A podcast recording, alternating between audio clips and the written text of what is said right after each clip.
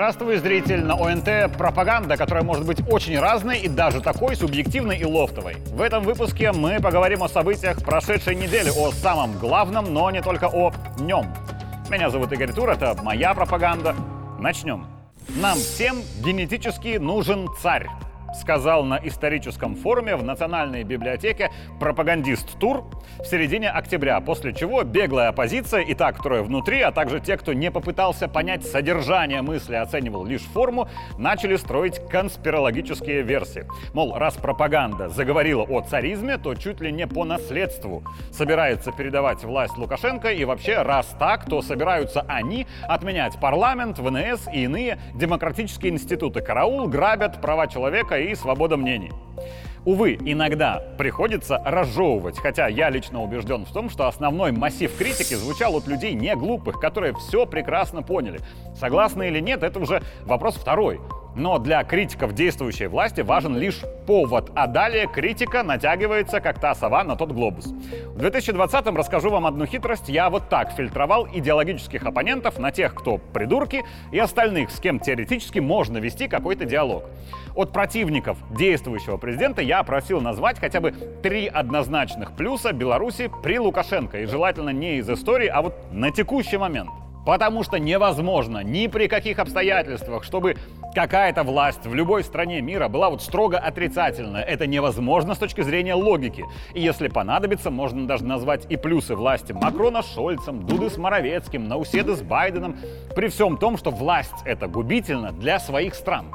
И если я вижу и плюсы власти Байдена, это совершенно не значит, что я люблю Америку и Байдена, хотя все равно часть аудитории уже плюнула в экран.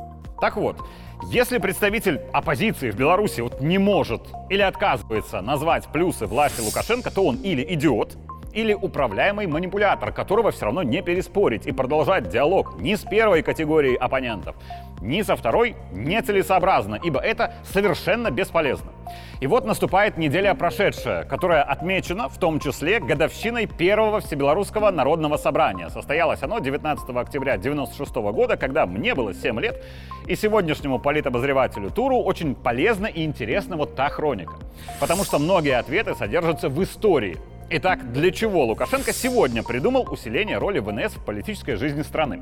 Самая популярная версия у оппонентов следующая. Когда Лукашенко уйдет с поста президента, он кого-то посадит в это кресло вместо себя, а сам станет главой ВНС. И именно он на самом деле будет в стране главным. То есть якобы ВНС усиливается для того, чтобы власть сохранил экс-президент, раз уж бывший лидер страны по закону автоматически является делегатом Всебелорусского народного собрания. Звучит версия стройно и красиво, если бы не исторически исторические противоречия. 96 год, первое ВНС в истории страны, молодой президент Лукашенко перечисляет делегатов собрания. Руководящие работники правительства, администрации президента, Совета Безопасности, Конституционного суда, Верховного Совета, Верховного суда, бывшие руководители белорусского государства, на самое первое Всебелорусское народное собрание 27 лет назад, когда их в помине не было сегодняшних реалий и вопросов с передачей власти, Александр Григорьевич уже приглашал на ВНС бывших руководителей страны.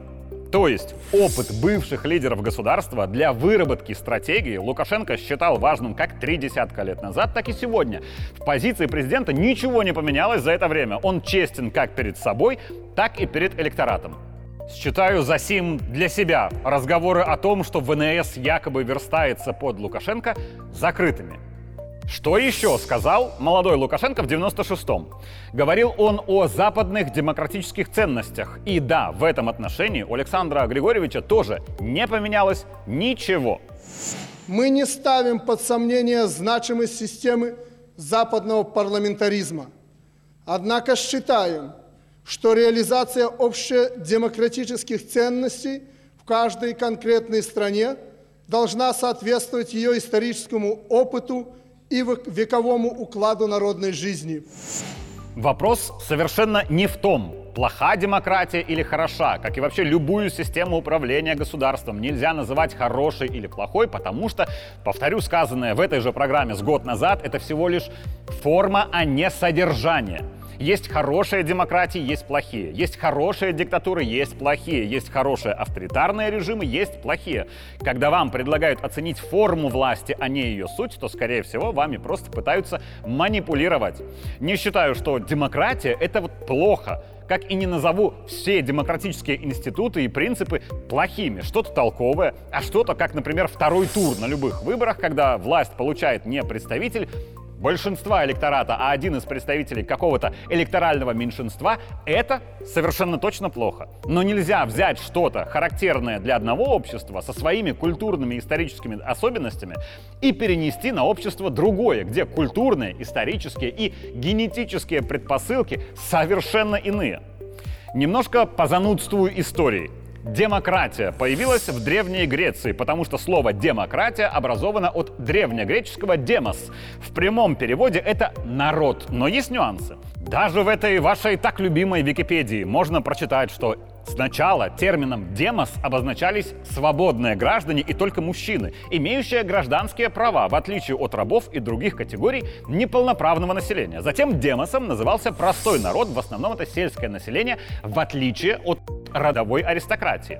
Потом в демос включалась и часть городского населения, ремесленники и торговцы. После этого термин демос стал применяться в первую очередь к бедным слоям населения. В современности под демосом понимаются непривилегированные слои населения в классовом обществе, то есть простой народ, противопоставляемый элите. Если вы заметили, то никогда в истории под демосом не имелось в виду совокупность всех людей, проживающих в государстве. Демосом всегда была какая-то часть, большая или меньшая часть общества – и эта семантическая особенность термина «демос» и производного от него «демократия», если разобраться, вступает в конфликт со всеобщим электоральным правом, наступающим для человека при достижении какого-то определенного возраста. Но, допустим, демократия в Греции или где-то еще воспитана веками исторически. В современном понимании демократия — это коллегиальное участие всех граждан в принятии важнейших решений в жизни государства через различные институты, в первую очередь выборы представителей народа в парламент или избрание президента. Отсюда есть вот устойчивый нарратив о том, что при демократии власть у народа, а там, где не демократия, власть у кого угодно, но не у народа целиком, и это подается как что-то негативное. Но для того, чтобы демократические институты работали эффективно, у демоса, то есть народа, должно быть хотя бы два важнейших свойства. Первое — это способность к коллегиальному принятию решений, и второе, что еще важнее, способность подчиниться коллегиально принятому решению. Когда в Минске дали отопление, в одной из многоэтажек прорвало трубу, и весь подъезд остался с холодными батареями. При диктаторской модели управления подъездом диктатор бы всем нарезал задач, что сделать для устранения или минимизации проблемы, и все бы с большего подчинились. Но в подъезде, а точнее в чате подъезда, нет диктатуры, там есть демократия.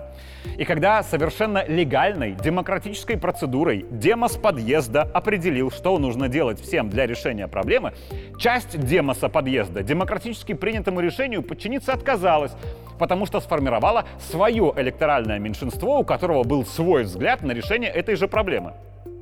В итоге 70% демоса подъезда решала проблему одним путем, 30% другим. И эта разность в подходах к решению не только не устранила проблему, но и ее усугубила. КПД демократического выбора оказалось даже не нулевым, а отрицательным. Самое интересное, что в этом чате было условно полсотни человек. Все замечательные граждане. Но прикол в том, что у 49 из них специалистов в разных областях было мнение, как решать проблему. А один из них — бывший специалист системы ЖКХ, который совершенно точно знал, что и как нужно делать. Но в чате при демократическом обсуждении проблемы он не самый многословный. Докричаться до остальных тоже, кричащих свое мнение, не смог. А хотел он сказать следующее. Не тот вариант решения проблемы, который победил на голосовании, ни второй, который взяло на вооружение электоральное меньшинство подъезда, не являются верными. Подъезд в этой демократии был изначально обречен на провал, потому что в голосовании по решению проблемы голоса тех, кто имеет мнение, что надо делать, и голоса тех, кто точно знает, что надо делать, они равнозначно равны одному. Что-то похожее я и сказал вот на том историческом форуме аудитории. Аудитории, допускаю, понравилось это не очень. Если у нашей аудитории сейчас спросить, куда вы все пойдете на обед и предложить, давайте выберем сами, коллегиально решим, во-первых, все переругаются, потому что все хотят чего-то разного, никто никуда не пойдет. А во-вторых, даже если будет демократически избранное решение, мы идем в столовую вот эту, за этот вариант проголосовало 40% аудитории, остальные 60% аудитории не способны принять демократически избранное решение и начнут саботаж этого решения. Где-то демократия хороша сегодня. Там, где исторически сформировано стремление к коллегиальному принятию решений и подчинение коллегиально принятому решению. Все, что рядом с Древней Грецией, хорошо. Или вот колыбель демократических ценностей. Естественно, Соединенные Штаты Америки. Страны без названия, потому что название ее говорит о том, что на территории материка Америка соединились штаты, то есть административно-территориальные единицы. С таким же успехом могли бы существовать какие-нибудь объединенные кантоны Европы или кооперация округов Азии. Вот только прошу не сравнивать с СССР, наш союз это другое, потому что в Советском Союзе была централизованная власть и управление страной, а в США каждый губернатор сам себе паровоз. Так вот, когда у тебя на гигантском материке есть полсотни огромных самостоятельных административно-территориальных единиц с разной географией, разной структурой населения и сильно отличающейся экономикой, ты хочешь не хочешь, но вынужден для принятия общего решения собирать всех руководителей этой полсотни штатов и пытаться принять какое-то коллегиальное решение. Но невозможно собираться так по любому вопросу, потому что это долго и запрофинит сам процесс решения проблемы. Тогда в эту систему вводится парламент, функция которого разграничить, что нужно на территории США принимать коллегиально, а по каким вопросам каждый штат может действовать самостоятельно. Но все эти полсотни штатов еще и участвуют в международной политике и экономике. И для того, чтобы говорить ртом за все полсотни штатов, нужно кого-то назначить. Так появляется фигура президента США который озвучивает что-то, что решили полсотни штатов и парламент, но который в принятии решений фактически не участвует, потому что он никого не представляет. Ни население ни одного из штатов, потому что в каждом штате есть свой представитель, ни парламент, потому что у него тоже есть свой представитель, ни население США, потому что к действительным выборам даже этой говорящей головы Вашингтон свой демос не подпускает на пушечный выстрел. Это неплохая модель управления государством, но это модель эффективная только для одного государственного обустройства только для США. Для нас, славян, нужно другое. Что нужно? Вот теперь перейдем к самому резкому. Нам всем генетически нужен царь. Человек, конкретный, принимающий окончательное бесповоротное решение. А вот здесь, в стык, я покажу еще один фрагмент выступления Александра Лукашенко с самого первого Всебелорусского народного собрания – а вы уже сами сделаете выводы о том, что думает сегодня президент. Для белорусов это прежде всего великая традиция общенародного вечера, на котором издревле решались самые сложные вопросы. Кажется, что назревает логический конфликт между утверждениями «нам нужен царь» и «в нашей традиции всенародное вече». Но нет. Царь и вече исторически существуют у нас в единой системе управления государством. Дальняя история. Есть царь, который принимает основные решения, а не обязательные к исполнению. В первую очередь это решение касаемо международной политики, а также краеугольные вопросы по налогам, законам и так далее. У царя есть бояре, ближайшее окружение, люди, умеющие и думать, и решать, что-то предлагающее царю, что-то советующее, а также способные самостоятельно решать важные вопросы в рамках своих компетенций. Есть вече широкое собрание населения в случаях, если решение категорически стратегическое, там, где априори нужна поддержка большинства людей в государстве, и, что еще важнее, выполнения этого принятого решения. Исторически Вече собиралась очень редко, в основном в трех случаях. Заключение ряда, то есть договора с князем, современный аналог скорее не выборы, а инаугурация князя. А еще Вече собиралась для объявления войны, либо для заключения мира по окончании войны. Собрать Вече, чтобы объявить войну, вроде все понятно. Касаемо мира, Мира, понятное дело, все хотят, но после войны мир достигается взаимными уступками, и Веча как раз и собиралась для того, чтобы их утвердить, потому что если уступок будет слишком много, то это скорее не мир, а капитуляция с соответствующими последствиями для государства и его граждан в территориях и в экономике. Царь, бояре, Веча. Вот веками традиционная для нас форма управления государством. Это база, а уже к ней можно и нужно добавлять надстройку из того, что называется демократическими институтами. Это и выборы лидера, то есть президента, и выборы в парламент, и общенациональный референдум. Но без этой базы все иное неплохое, но чужое для нас.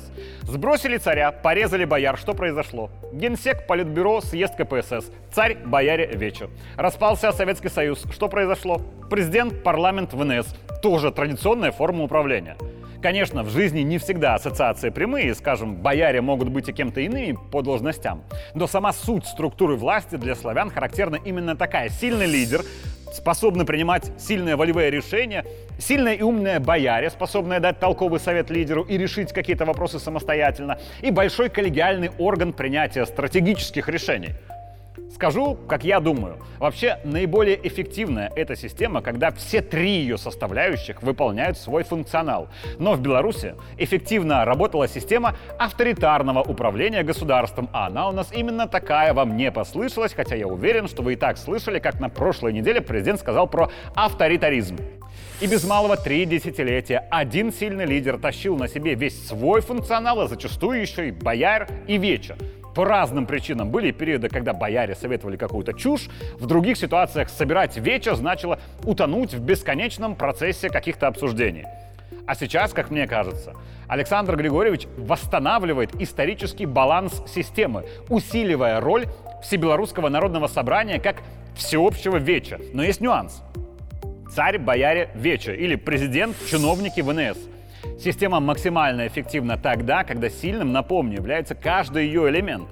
В пятницу Александр Лукашенко собрал чиновников для того, чтобы обсудить создание Центра стратегических решений. У меня есть подозрение, что большое и публичное совещание Александр Григорьевич созывал еще и для того, чтобы публично напомнить, какая вообще у нас модель управления государством и почему в ней важны и сильные бояре.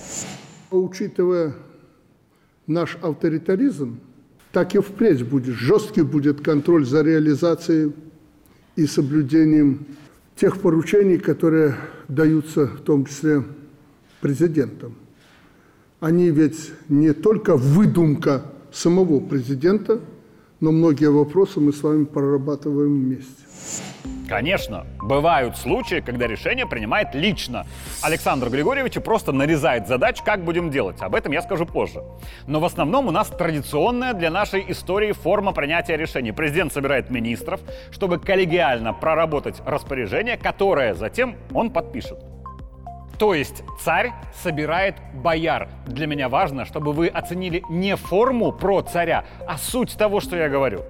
Когда мы усилением ВНС возвращаем в систему управления историческое вече, оно не противоречит сильному лидеру, а дополняет систему. Сильными должны быть три органа власти. Еще раз это скажу. Царь, бояре, вече. Сильный ли у нас лидер? Безусловно и однозначно. И это давно уже поняли даже наши враги, и они вынуждены с этим считаться. Он, по сути, в одиночку решает вопросы и с недопущением войны у нас дома, и с перестройкой экономики под санкциями, и в целом касаемо развития страны в том числе единолично принимает решения, по которым бояре, возможно, сомневаются. А если собрать вече, то вообще вряд ли кто-то договорится, а возможно и примется решение неверное. Давайте я скажу еще раз как есть. Если бы собирали вече и спросили, строить ли в Беларуси атомную станцию, то оставшийся страх после трагедии Чернобыля, скорее всего, привел бы к тому, что вече решила бы нет. На холодную голову все бы согласились, что надо – но страх делает голову сильно горячей. В этой ситуации лидер самостоятельно принимает сложное решение, которое затем, когда страхи с запуском АЭС развеялись, все, что бояре, что вече, что вообще все в стране, все признали правильно. Да, у нас народ чернобыльский трудно, но это мое решение. Я пойду и приму это решение. И вот в пятницу Лукашенко говорит о стратегических проектах. Давайте так. В целом, как будет функционировать процесс выбора и реализации этих проектов вторичен. Будет это делать Минэкономики, правительство или создастся новый совет или центр, это вторично. Лишь бы проекты реализовывались. Но в пятницу Александр Лукашенко напомнил, раз уж это было публичным, всей стране о том, что нам нужны при наличии сильного ВНС и сильного президента еще и сильные чиновники. Если бояре не дорабатывают, то их функционал снова придется на себя брать царю, а в этом случае уже и вече не особо-то нужно. А когда на место действующего лидера придет какой-то другой, скорее всего, послабее, то при слабости бояр вся система власти посыплется, и никакое вече от этого не спасет. Реализуем не вовремя – это уже норма. Но меня больше всего волнует то, что наше правительство вместо того, чтобы конкретным делом порой, не всегда заниматься, оно начинает врать и дезинформировать президента ну, для того, чтобы показать себя в лучшем свете. Я боюсь, чтобы это не стало в Беларуси традицией. Глядя в кривое зеркало, мы страну не удержим. Я работаю в президентском пуле с весны 2017 -го. Для меня 20 октября 2023 теперь самый важный политический день в профессии. Это если оценивать не форму, а содержание. Меня зовут Игорь Тур, это была моя пропаганда. Увидимся в следующий понедельник.